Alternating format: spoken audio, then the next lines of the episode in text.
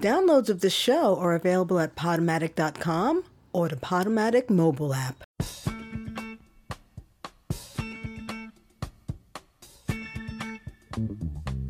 Hey kids, you are listening to Radio Free Brooklyn, and this show is Fish Out of with Michelle Carlo. Today is Tuesday, April 10th, 2018. Yes, it's spring, allegedly, even if it doesn't feel like it. So I just wanted to play this song to open up. It's about a rose, which, if there aren't any blooming near you, rest assured there are in Spanish Harlem.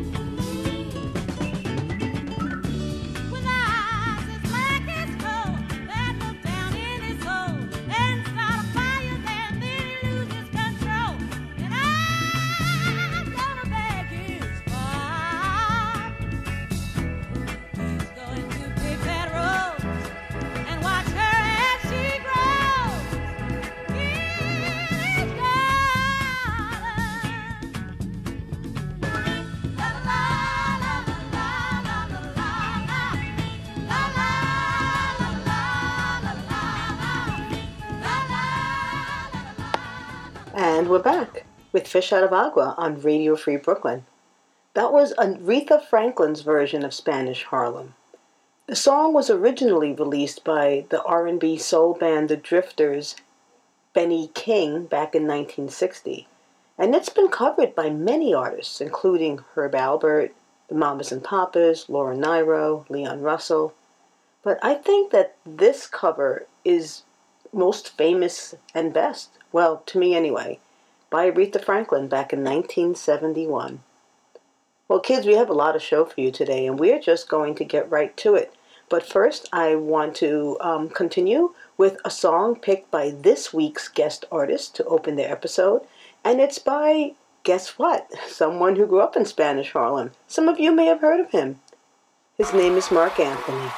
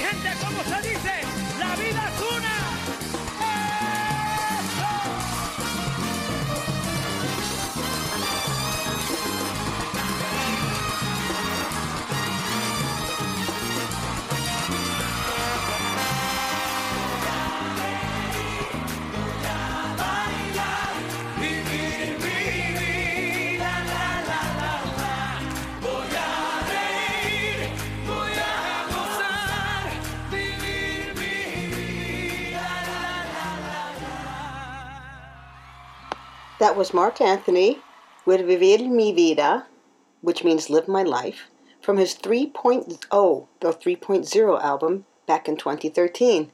Wow, that was cool. So we heard Aretha Franklin's version of Spanish Harlem, and we heard a Spanish Harlem born and raised version on life. Pretty cool.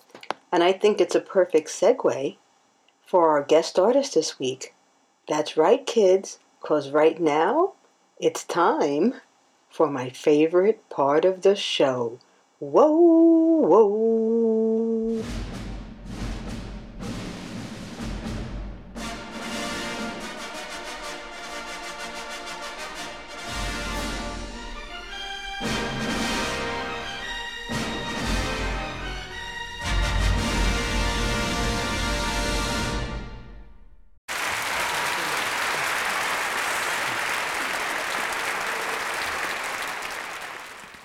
Everybody, welcome to Fish Out of Agua's guest artist of the week. Woohoo! Here, woohoo! Here I am again, sitting across the table from one of my most favorite performers in the Oh my entire world. God! Thank you, thank you, thank you. I mean, yes, I know. Every week I get on the air and I say the person is my favorite, but this person is a little bit extra favorite. So please welcome the Fish Out of Agua storyteller, solo performer, entrepreneur, and so many other things that she's going to tell you about that I don't even know about. Oh my God. Janice Matthias. Thank you, thank you so much, Michelle, for inviting me here. Oh, it's awesome. I'm looking forward to your questions. Whee! This is going to be a fun interview. Yeah, this should be very interesting. All right, so Janice, one of the things I ask everybody right off the bat is how did we meet? Because it seems like I know you for friggin' ever. Ever? I don't know. I'm I'm sitting But- here racking my brain. As storytelling, because I know I don't know you from like. I know it's been more than four years. It has to be the no, two. definitely it's in the 2000s. But I don't know, Michelle. You just appeared. I know. It's so we. It's when I first met you. It was like I always knew you. was it okay? Did, did- was it the Moth in the Aughts? Was it the Liar Show? Was it um, Sherry Weaver's Speakeasy? I don't know. Was we it was it Kevin Allison's Risk Show? I don't know. I mean, all of a sudden you just appeared, and I started booking you on m- No Name at Word Up Uptown. Yeah, and that's been I've been doing that for quite a while. now. Yeah, and we've been in, on so many shows together Oh, over over the past It's a mystery. um I'm going to say over the past decade. Oh my God. So where do we meet? So okay, so if anybody out there knows, Knows how Jan- Janice and Mich- how Janice Matthias and Michelle Carlo met, please send the answer to Fish Out of Agua at radiofreebrooklyn.org. It's All so- right, so we, we're, we're gonna drop it. So well, let's talk about how we know each other now. Okay. Well, we, we've been doing. Um, I've been attending your. You invited me to your your shows. Yes, no name Uh, at Word Up, yeah, the storytelling show it. uptown that I run with Eric Vetter. I love that oh, show. he love him. I love Yeah. him. Um, um, that was um, I love that um venue. It was this very intimate, um, very uh, what you say of. Of people familiar, it's not, it's like a little family gathering. It's a neighborhood bookstore, Yeah, and we tr- and we try to run all the shows like a house party. Yeah, Actually, I- like a rent party because we pass we pass the bucket at the end. that is so true. But, but we do we pass the bucket because we want to acknowledge the volunteers because Word Up is totally 100% volunteer You know run. what I love? so all the money goes to the bookstore. Yeah, what I also yes you do. Uh, what I also like is that you open it, um, you open it up to the audience, and also I like your uh, musical entertainer. Miles Alexander, Blue Spruce, is kind of like getting blowing up a little bit, and he's Good not for been a, yeah, good for him. Good for So him. play and I do know us. we we also have also um, done some other shows. Yes. like uh, most uh, recently we did um, the pie and pros. yeah pros of pros of pie, it's Pros the of Pie. Halloween show up Yes. up in Tarrytown. Oh, that was excellent. Oh, in a church. Oh, yes, in in the Sleepy Seven Hollow Hollow Cemetery, Cemetery. like the Headless Horseman Oh and Ichabod God. Crane. Yeah, and what really was fun about that, you had to walk through the cemetery. Yes. In order to get to the venue, I was scared. I was scared, but I, I was I was hoping I didn't see anything. And but- I think the thread that, that keeps connecting us together is that the paranormal thread. oh. Yeah, yeah, because like I would always, you always had the great paranormal stories because at, at No Name at Word Up, I have I do paranormal twice a year because it's like it's the most popular theme. I- Who knew? you know what? You just said something because we do come from a traditional background where paranormal paranormal is part of our our heritage and our culture. Yes, it it is. maybe, Maybe Los Santos. I don't know. Espíritu Santo, Los. Tres, Los Ángeles, who knows? Yeah. Toro, I don't Or know. Jesús, Oh. Maria, y, y Josefina. No, Jesus, Mary, and Josephine. But it's true. When you grew up Latin, Uh-huh. like we did, your hundreds of years of varied religious traditions can be part of your everyday life. So I think it is so embedded in us who we are. Well, yeah, it's hundreds of years because okay. So full disclosure, Denise is Boricua. Boricua. Boricua. Da. Okay, okay, okay, okay. but you know, um, the, the colonization of, of Puerto Rico from the, going back to the 1500s. So you had the original indigenous populations, the Taino, the Caribe, and the Arawak that uh, that got overrun by the Spaniards, that got overrun by the Portuguese. you know your history. That uh, that they they they uh, brought in indentured Irish servants, and then they brought in all the Africans, and then they more Europeans came, and then you had out of this beautiful. Um, olla, this beautiful stew you, of European, indigenous, and African, you have how many religions? Like lots. Um, lots of religion. Uh, the only thing I knew is that my parents uh, came from Puerto Rico. My father's Puerto Rican, and my mother um, was she was born in St. Thomas, but basically she grew up in Puerto Rico because you know the islands are very close. West Indies, Yes. man. Caribbean. So, Caribbean. And but Caribbean she- delight. Yeah. So, but um, they they grew up. They really was into Santeria, and heavily, heavily into Wow. Okay, so explain Santeria in uh, 25 words or less for people Oh, that might not know. Santeria basically is a is a it's a what you could do is an African religion which was transposed into Catholicism, where they substituted the idols of Jesus Christ and Mary with um, their um, indigenous saints like um, Shango. Um, Orisha. Orisha. And each of these basically, it's like a Wiccan. Uh, there's, there's nothing really. Um, it's nothing really like detrimental like voodoo. Basically, what it is is that they believe that you can kind of manipulate the spirits or or the nature of of energy. Um, and and if by giving offers office or offer what you call? Offerings. offerings thank you. And just um just doing ceremonies. Um but there is but as time went by um, it was used um, in a very negative way where people were kind of using it to kind of inflict a psychological um, hardship or warfare Or for peop- personal gain. your personal gain and for vendettas. and vendetta So there, that's that. That's kind of like the dark side of that. Yeah. and my parents were more like the cleaners. So my parents were like people. If they had somebody said that it gave them a bad spirit or a bad curse, my mother would cleanse them and clean them. So I basically grew up in that world. Um, also, my mother was very spiritual. Um, in terms, when I can't say spiritual, she just talked to the dead. You know, so I There's a lot of people that are like that. I had relatives that were like, and I remember growing up hearing about the baño with Flora Blanca.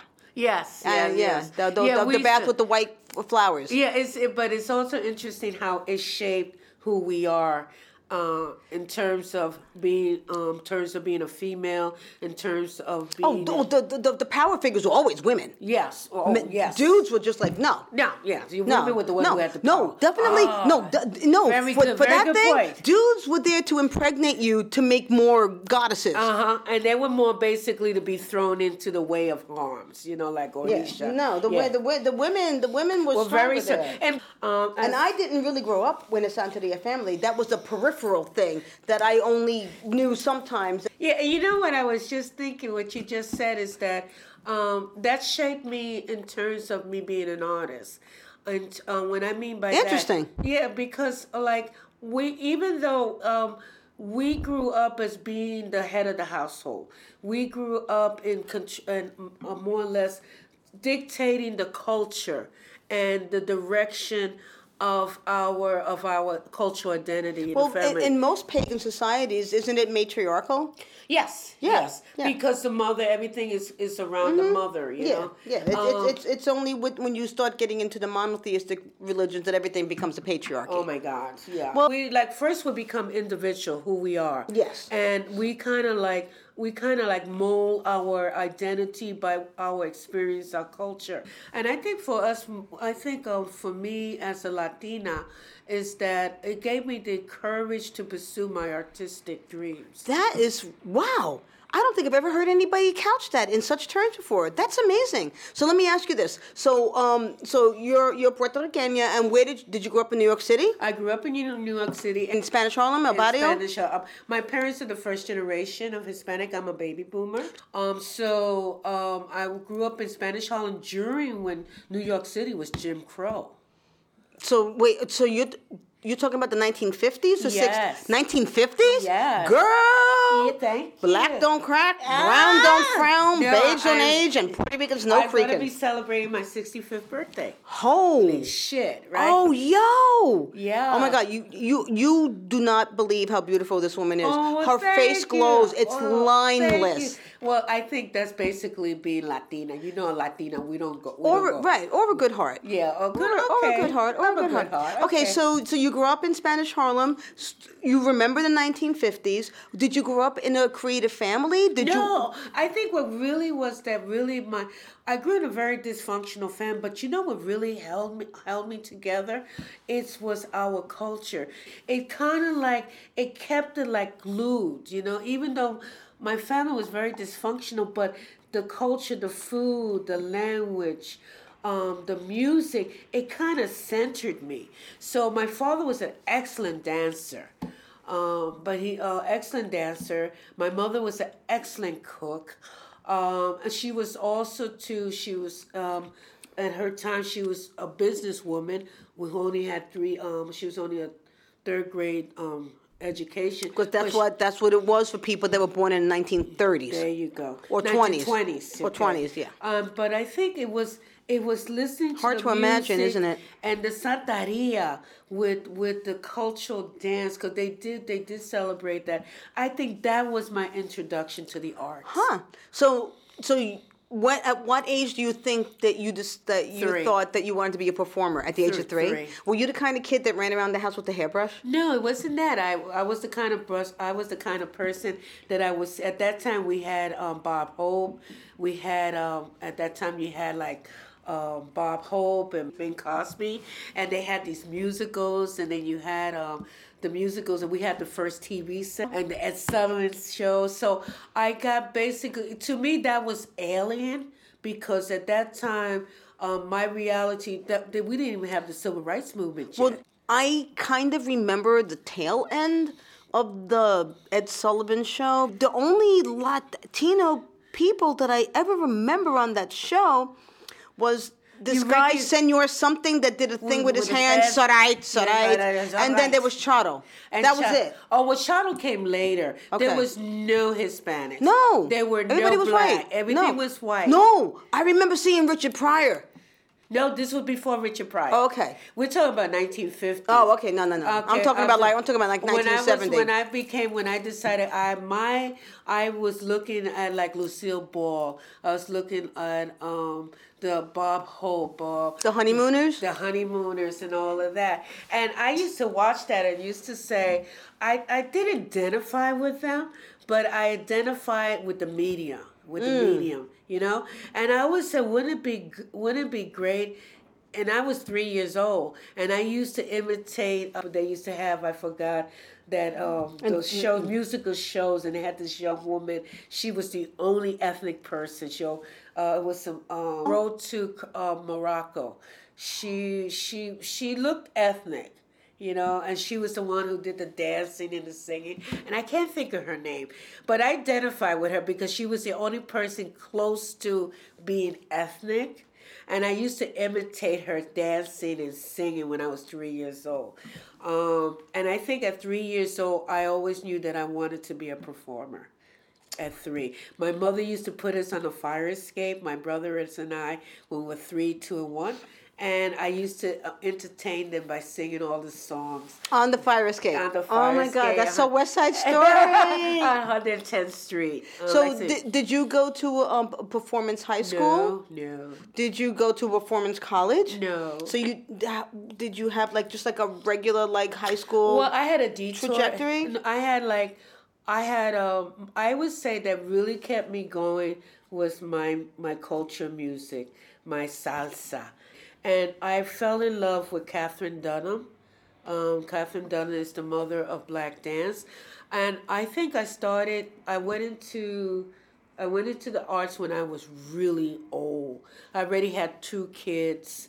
Um, I was so in other words, you led a civilian life until you were an adult, I and then and then um, when I say civilian, I Yeah. mean like you know a regular life. You know, you graduate high school, you get No. a job. No, you, No, didn't graduate high school. Oh snap! Did- you got no. your GED. Um, let's put it this way. Was No shame, girl, because Okay. you are very educated and you are Now I am. knowledgeable. But now, before I went through the whole where I went through drugs, I went through Okay. welfare. Okay. I Did you went- did were you a teenage mom? Yes, I was teen male first. Okay. So and they didn't have teen MTV Teen Mom in those days that throwing like, like No. bags of money at They- you to be yeah. on the show. No, No. you had to do that shit yourself. yeah. Oh. So you had you had a life. Yeah, I had an interesting You- you had a life. Which I life. use as part of today, as part of my artistic. So so you had a life. You had children. I went to I, I started college in the back in 1970s. I would say 1976, and I I entered college. Um, in Were you a single mom? Yes. Well, yeah, you could say that. uh, but anyway, I, I started college. I started at Staten Island, and I went in as an accountant because I said an accountant, you know, you can make money. Right. But what I did is I kind of um, gravitated towards the performing arts, and I started taking dance classes. And next thing I knew that I was I had t- exhausted all the dance classes and that then from there I found that I can go as a visiting student to Brooklyn College. So really, my forte first was dancing, and then I visited um, sta- uh, Brooklyn College, and then I started taking acting, um, and um, Were you were your kids big by then? Oh, my kids were yeah. They were. I used to grab drag them. I was a typical mom that would pack the food and take the blanket, and they would sit in the classroom in the corner while I take classes. Um, but you know what? I have I have. Let me go back. Um, I didn't tell you that I was a Black Panther at fifteen. What? Uh, yeah. Oh snap! I was a black. Well, really, really, what happened was that I have my life has always been. I have always been the first of everything. So when um, I was the first to, my parents were the first to integrate Queens, um, which created white flight. You know when I know what that is. when blacks, uh, when ethnic people come in, all the white people. I know what that left. is. In one year, it turned from white to minority, and then, but that's another thing. The drugs started coming in, and then the Black Panthers came back, came into. And this is in Queens? What neighborhood in Queens? It was uh, Springfield Gardens. Oh, You know, okay. yeah, I know Jackson that High neighborhood. Hmm And um, so what happened was that they had the free food program. Yes. So I kind of gravitated there. So let's let's do a little backtrack and explain that the the um, the Black Panthers did institute a free food program for school children in many neighborhoods and also where, where they were. Mm-hmm. performing arts. So they introduced Yes. Af- they introduced Black history. Yes. So I got the introduction to African dance, African history, and So this is when you were a teenager. when I was a teenager. Okay. So when my parents, uh, my parents, my mother moved to Queens. That is another story. so wait, did you join the party? Did you just hang with them? I just hung. But what happened was that I was the first of 60 kids to be picked to integrate Forest Hill High School For real? for under national. What year was this? That was 1965. So you were the fir- integrated a New uh, York City high school. under in- national Guards in 1965. I went to I, I just went to school one day and they put me on a bus with National Guards. And for a whole year, the National Guard stood outside with machine guns while we 60 students would be taken to school. I had no idea. You hear about like high schools in the South, and you know that there was forced integration in Arkansas, and Mississippi, and Alabama. But for me to hear that there was integration with National Guard having to be outside in Forest Hills, Queens, Hills, Queens. that blows my mind, girl. Really? Well, I was like four when that happened, Well, so was I, had no idea. So I was in high school, so you're young. So the Black Panthers found out. So they found out, right? So they started to indoctrinate me about um, Black history. Okay, so my mission was to go to the school. Organize. Now the kids were great. The white kids were great. They thought we were fascinating because they never saw any black or his, you know, Hispanic kids. And so Well, I- you, you could have been there with like Joey Ramone and not known it. The Ramones were, you know the punk band, the Ramones? No, They were, never heard of the Ramones? Oh, Google that when you go home. They were punk. They were punk band. They were good. They, they came out of Forest Hills. Oh, okay. And they- and if oh, they- then- and- and if you they- know what? Maybe if- I went to school with them. If they were alive, they would be your age now, but I, they all dead. Yeah, I think I went to school with them because I think I'm not. Because what happened? Well, was, their name wasn't Ramone, but they were just like these punky kids. Anyway, whatever. Okay, so Back, back, back, so real. So what happened was that the black the uh, Black Panthers found out that I was going to Forest Hill on the National Guards. They started indoctrinating me like we need to go have Black history. So what I did was I organized a walkout. And at that time, they had like over 2,000 students at Forest Hill High School. I actually, I don't know how I did it, but I actually organized a walkout where I empty out the whole school. Was that for the moratorium, for the Vietnam moratorium? No, no, it was to get Black history Oh, into okay, school. okay. Uh, this is when Black Studies would be. So I organized it, and I remember running through the hallways yelling, "It's time! It's time!" And I actually led over two thousand kids to walk out of the high school. And you were like, what, 16? Fifteen. Oh my God. And uh, what happened was that we were met by the National Guards with machine guns. They blocked us off. This is 1966 now, and they blocked us off to stop us. And I actually had uh, uh, a soldier put a gun in my face, you know. Uh, yeah. You can't see me with my uh, my eyes crossed and like my mouth and I was oh like, we dispersed, and everybody was running. Well, to make a long story short, I became on the CIA watch list at 15. Oh, jeez. Yeah. But anyway, um, that was my introduction to the performing arts. So yeah, that's so. Well, you learned that you had power because how does a 15 year old organize and mobilize and get everybody to do something? So there's some power in there that you were that you were working with. I just enjoyed the free lunch. Okay, so uh, so after that, life happened. You had babies. You got jobs. Now we're in Brooklyn College where you have your kids and you're taking classes. So what happens next? Well, what happened was that I really, I just knew that I had a love for performing arts. Um, and I knew that it was also that growing up with a dysfunctional family, growing up in a time of confusion and chaos and, and, and hatred, um, it kind of left a kind of like a dent in me, um, like a madness.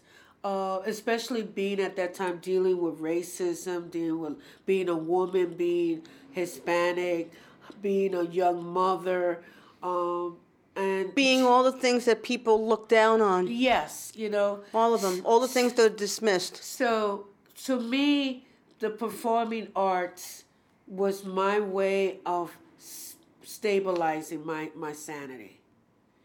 So how what what were you doing then? What was your outlet? Okay, my so what I did, I became I would take I got I took so many classes in performing arts that I actually went to be a teacher. So in nine, so in 1991 when I graduated, I graduated with a degree in performing arts and a degree in education. As I got older, I noticed there was a there was a, a lack of understanding about our culture. And i was my goal was to develop multicultural use the performing art to educate or introduce multiculturalism especially as a means to to get people to understand our history. Well, the '90s was the time for that because the '90s was the time where people first started knowing what the word multicultural Multicultural was. was. That that was that was first coming up into the lexicon. People were starting to have their eyes open. Was like, oh yeah, there's other people here. Exactly. But not only, but what really was very interesting to Michelle is that the lack of understanding with our own people and the lack of understanding with our with yeah with our own people with um there for instance at, at a school that I was doing my internship you I would volunteer for all the after school dance program and everything so there was a, there was some conflict between the African American students and the Hispanic students so the principal came up to me a female and she said um can you do something to kind of create a multicultural awareness? So I took the challenge and I, I started to get these kids and I started to um, create, I started to look for music that had the elements of both, which you know is Cuban music. So Cuban music is an excellent where it has that African. Well, Cuban music is African origin and with uh, with um, with um, Western. So I so I took a group of kids. I started to get uh, music, choreograph it around the latest dance, and then I presented it to the high school assembly. And what happened was that um, for the first time, the kids opened up with a dialogue. They said, "Oh my God, that sounds like my music." And- Wow. What high school and what year? Oh, it was in 1991, and it was. Uh, can I say the high school? Yeah. Oh, it was. They're, it- they're, they're all 40 now. Okay, that is so true. It was 19. It was 1991, and it was Passaic High School. oh, okay, in New Jersey. Yes. And um, with that, it opened up a dialogue with the students so that they could understand that they had more in common than they had not in common. Okay. Um, which worked very well because what happened that led into me forming my own company, performing arts company called TDIA Tropical Delight in Action. Um, and in the last 20 years, my company has won awards, got grant money from Passaic uh, Community College or other areas. And I started to do areas of that was not, which was um, to deal with kids that were not being um, being um, addressed. For instance, teaching blind kids to dance, but to create a program where I integrated them within a regular class. Wow.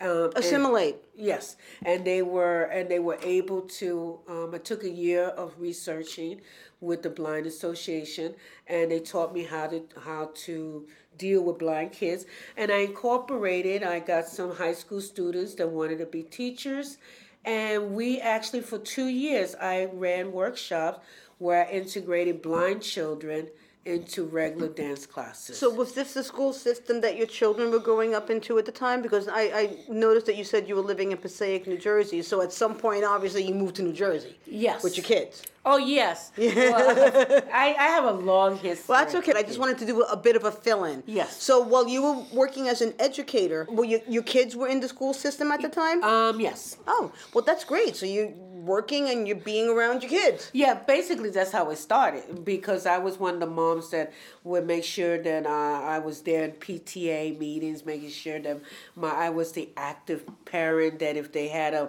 an assembly, uh, I was the one who directed it and and did the Christmas shows and things like that. That's how it started. Wow. Yeah. Yeah. And so then- you just started being mom, and then it just like blossomed out to be everybody's mom. Yes. Oh, Yes, that's so amazing. Uh, so as you as you became older and your kids grew up, how did um all this performance background that you had been cultivating over probably the past, geez, almost forty years, blossom into the person that I know today? Okay. Well, you know, let me first say this is that I first started out not believing in myself. I really had this love of acting and dancing. So what I did, I always would always look for opportunities like if the community the community they had like a workshop or dance class, I would take it. I was taking all the classes in college when I was a I was a mom working and going to college. And then I was just using my my my skills to teach kids. So I was the neighborhood mom that would organize the dance in the school. Um, I also was very successful in getting a group of Hispanic kids to be the first to to get scholarship at the summer the summer program at Rutgers University. Um, it's a summer program which is um, for kids that is just strictly audition, and kids from all over the um, the United States come to audition for a six week program where they stay there and they are being taught by the top um, artists in, in the country. And I was able to successfully get nine of the kids that I work with, including my daughter, to take the audition, be accepted. And they were the first uh, ethnic kids at Rutgers University Summer Arts Institute. So I was doing all of this for So you kids. basically you're basically like making more artists. Yeah. You're just Oh. you're just like creating artists Yes, everywhere you go. exactly. Left, right, Yes, yes. left, right. That was art, my art, goal. art, art. So when but when did it start blossoming for yourself? That, then That's when- what I want to know. what happened was that one of my students sat down. She was about eight, nine years old, and she said to me, "Why aren't you doing it, Miss Rivera?" Um, And say, so this little nine-year-old was right, and I had to realize that I was scared to death. That I had, uh, I was scared that I would fail. I, I didn't want to take the chance. I didn't think I had the talent. So what happened was that I put my organization on hold, and then I started to go to New York, um, where I studied. Uh, my somebody told me go to Magnet Theater. Uh, so I went to Magnet Theater, and I took a uh, took a improv class, and then that that improv class. Then all of a sudden I started knowing that they had like work study, so I signed up for work study, and for four years I did work study, and I went through the whole program at my um at uh, Magnet Theater. Wow. And then what then what then what I started doing was that I said, oh, well let me go start doing some movies. So then I went to um, Central Casting, and I just said somebody said go there, which you know just sign up. And the first time I walked in there, I happened to work with one of the um, the uh, what they call casting directors. He saw me, and next thing I knew, I was doing movies. I was doing like the Law and Order, um, Just Judy, you know, doing doing. So the next thing you're on TV. I'm on TV. So you went from you went from doing the improv program at the Magnet to going on castings, and then you're on Law and Order. and then I'm a law and That's order. amazing. And then and then wait, then it- then then. oh, I um, know there's more. Yeah, then like I just went out there. I just said I'm gonna just throw myself. I'm not gonna expect anything, but at the same time, what I realized is that even though I had a bachelor degree in performing arts, the the business requires you to be multi talented. So what I did for my whole thing was that whatever I lacked, I found an avenue. And even though I didn't have the money, I found a way where I did work study or I did um, um internship. Um, one of one of um, you heard of UCB. Mm-hmm. Upright Citizens Brigade. Yes, ma'am. So I got a full scholarship at UCB. Wow. For what? Three years. What were you taking? I took the whole program. Let me. Um, improv, screenwriting, sketch. okay, of all of it. All of it. And um, So, but what was the tipping I point took- that got you I into took stories? Wade Adam Wade's class. You did? Yes. At the Magnet? Yes, and I took it, and um, I, my first story was my experience um, as a sixth grade teacher, and um, I realized that I had a talent for storytelling. And when was this? How long ago? Oh my God, that must have been like about five, six years ago. Okay. Yeah, I took. A, he was my first one. I did a show, and then from that show, We're gonna figure out how we know each other now. This is what this is leading Yeah, to. So now we know it's not ten years. It's like six, seven years. Oh, from that show, I did it, and then somebody in the audience heard me from UCB, and they recorded it, and that was the first time I got on, on the podcast. Which Well, podcast? Um, it was an independent podcast. Okay. From um from it was part of um one of the at that time one of the teachers. Okay, so it wasn't it wasn't Kevin Allison Risk. I, No. I swore that you were on Risk. Yes, I was on Risk. Yeah, I knew you were. And then um then from there I continued, continue, continue, you know, doing a whole lot of things. And then I took a class in UCB with uh what's his name? Um he's in L he's in LA right now. David Crabb. yes. And um Oh please, we love David. and then I did his show, and then from there, my story. UCB asks if they can air it on their on their website on a funny thing. Oh great. Okay, and then from there, And that's not that long ago. yeah. So from there, and then I went to the Moth, and um, and then I did a story. I was totally drunk because I had to wait for a while. So I figured I have a beer. Then it went to two beer, then three beer. Then I do. Oh, how did you tell a story? I drunk? don't know, but I got into. I Did you win? I won third place. So you you've done the moth more than once. Yeah, yeah. But um, but really, what I like to do, I have done so many. I really right now I do all. I have done all of the storytelling shows. You name it, the risk, uh, um, pro um, pie. Uh, oh my God, I did um the video um with Herman Harmon. So Harmon Leon, tell. Yes. And I found that the storytelling is my forte is because I use it as therapy. Do you really? Yeah. Because most people would think that, ooh, that's not good. Let's put it this way. When I say therapy, it's like an alcoholic going to say, My name is so and so and I'm an alcoholic.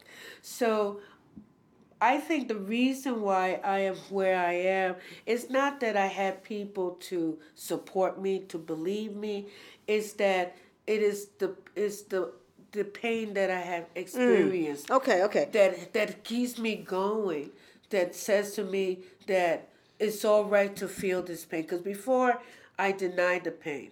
So by me telling my stories um, right now i have set stories and when i tell a story it's not me reliving it but it's like my it's a way of my uh, uh, my victory Yes, okay, I get it. See, the, I just wanted to, to be clear because I know a lot of times when people try to use storytelling as therapy, it's not an interesting story. You know what I mean? It's something that should be only told to someone that you're paying seventy five dollars an hour for. Exactly. So, but but what you just clarified is like how it, it's like exalted, where you're just taking what happened in your life and you're just putting putting it back out yeah, there when I tell way. a story, when I tell a story, it's not so much for me to relive, but basically to share an ex- a human experience. Yes. And hopefully that somebody can identify with it and can use that. I also use storytelling as my. I'm a teacher, so I use storytelling as a motivating um, uh, instrument to to to connect. To direct, you know, not to pity.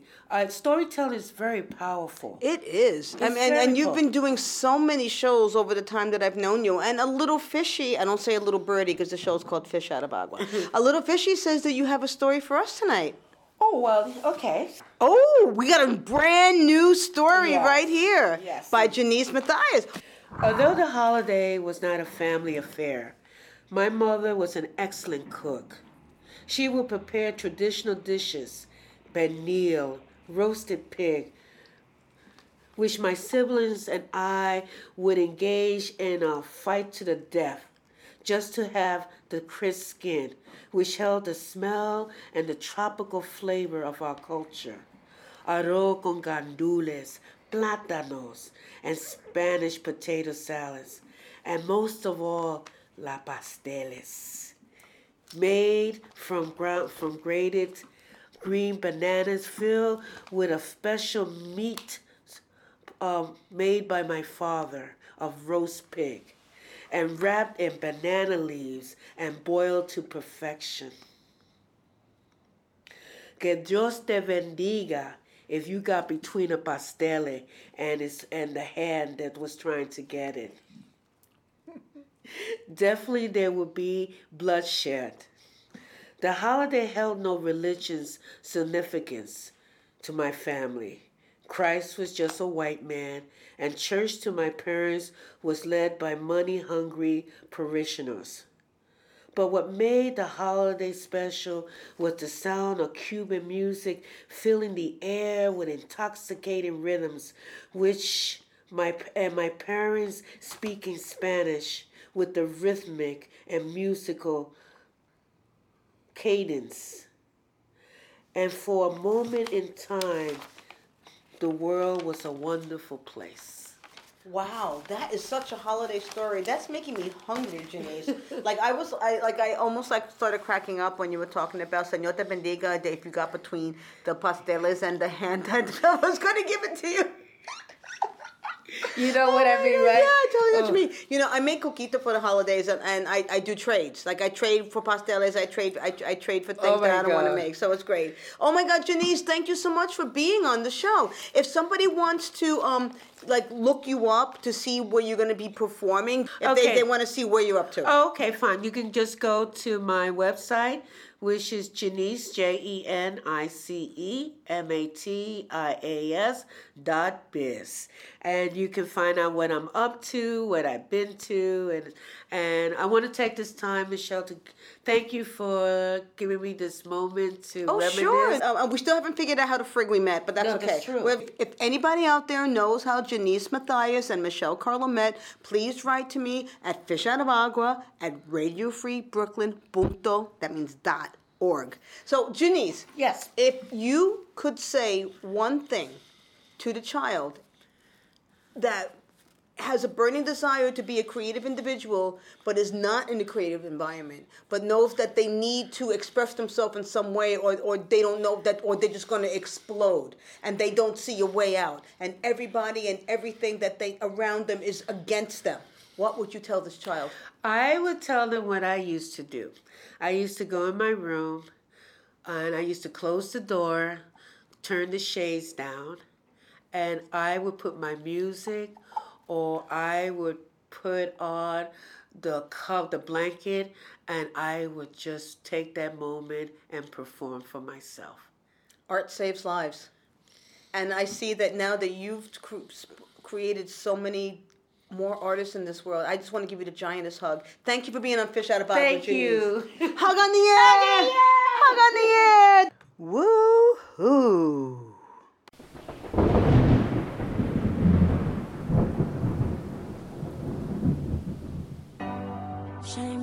a diamond. Shine bright like a diamond.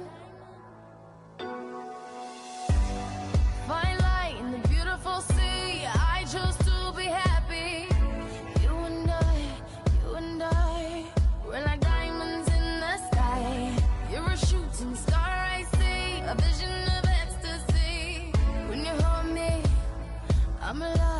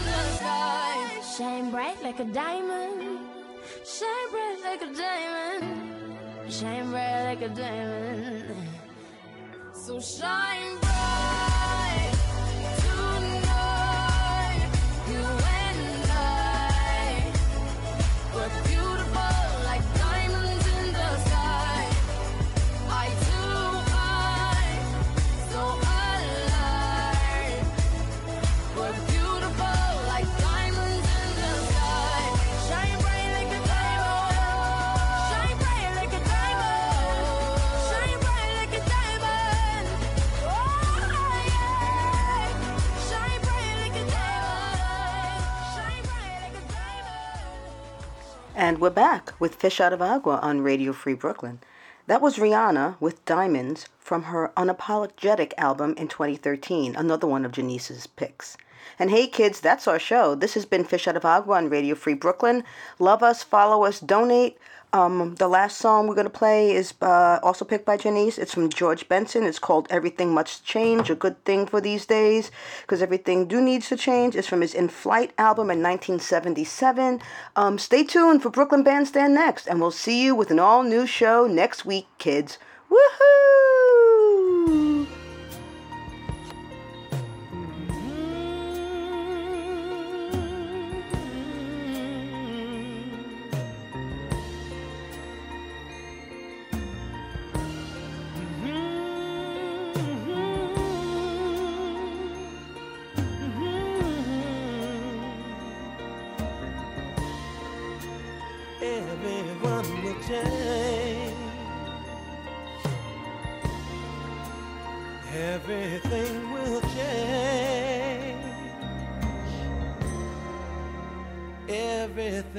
Must change. Nothing stays the same. No, no. Everyone must change. Nothing stays the same. The young become the old.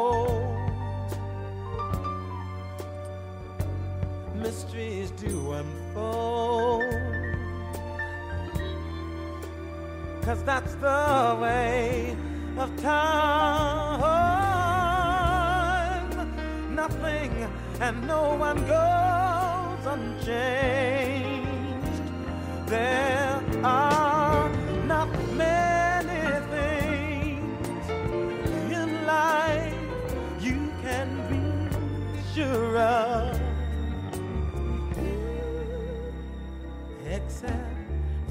Comes from the clouds and sun lights up the sky and hummingbirds do fly. Winter turns to spring. A wounded heart will heal. Never much too soon. Everything must change. The young come the oh, mm, mysteries do unfold. Cause that's the way of time. And no one goes unchanged. There are not many things in life you can be sure of. Except rain falls from the clouds and sun lights up the sky and hummingbirds fly.